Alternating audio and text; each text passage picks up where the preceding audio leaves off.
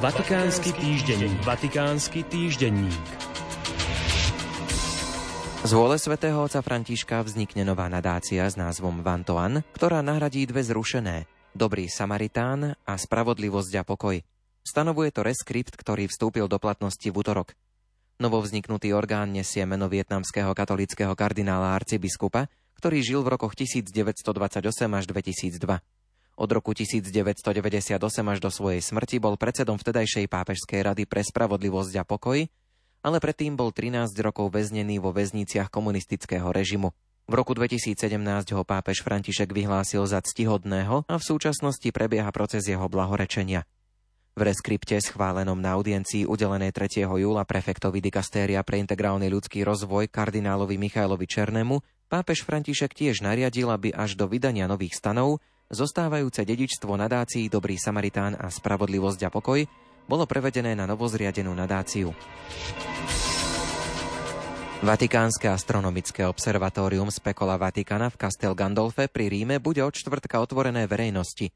Prehliadky s odborným sprievodcom budú organizované v spolupráci s vatikánskymi múzeami, ktoré už v Castel Gandolfe ponúkajú návštevu niekdajšieho pápežského letného sídla i priľahlé pápežské záhrady. Skúsení astronómovia ukážu návštevníkom observatória staroveké a moderné astronomické prístroje, vzácne texty, mesačné kamene, tematické umelecké diela a niektoré vzácne vzorky meteoritov. Vrcholom prehliadky bude návšteva stále funkčných historických ďalekohľadov, inštalovaných v dvoch Barberinyho kupolách, ktoré je možné otvoriť a otáčať pre pozorovanie hviezd. V bazilike svätého Petra vo Vatikáne zmodernizovali zvukový systém. Slávnostne ho sprístupnili minulú nedeľu po desiatich mesiacoch práce práve v čase pápežskej svätej omše pri príležitosti tretieho svetového dňa starých rodičov a starších ľudí. Približne osemdesiat nových reproduktorov a najmodernejší digitálny systém nahradili predchádzajúci zvukový systém, ktorý bol nainštalovaný pred takmer dvadsiatimi piatimi rokmi v súvislosti s jubilejným rokom dvetisíc. Podľa hlavného architekta Carla Carboneho nový systém umožňuje presný a dokonalý zvuk, čím sa znižuje ozvená dozvuk, ktoré sú typické pre takýto veľký priestor.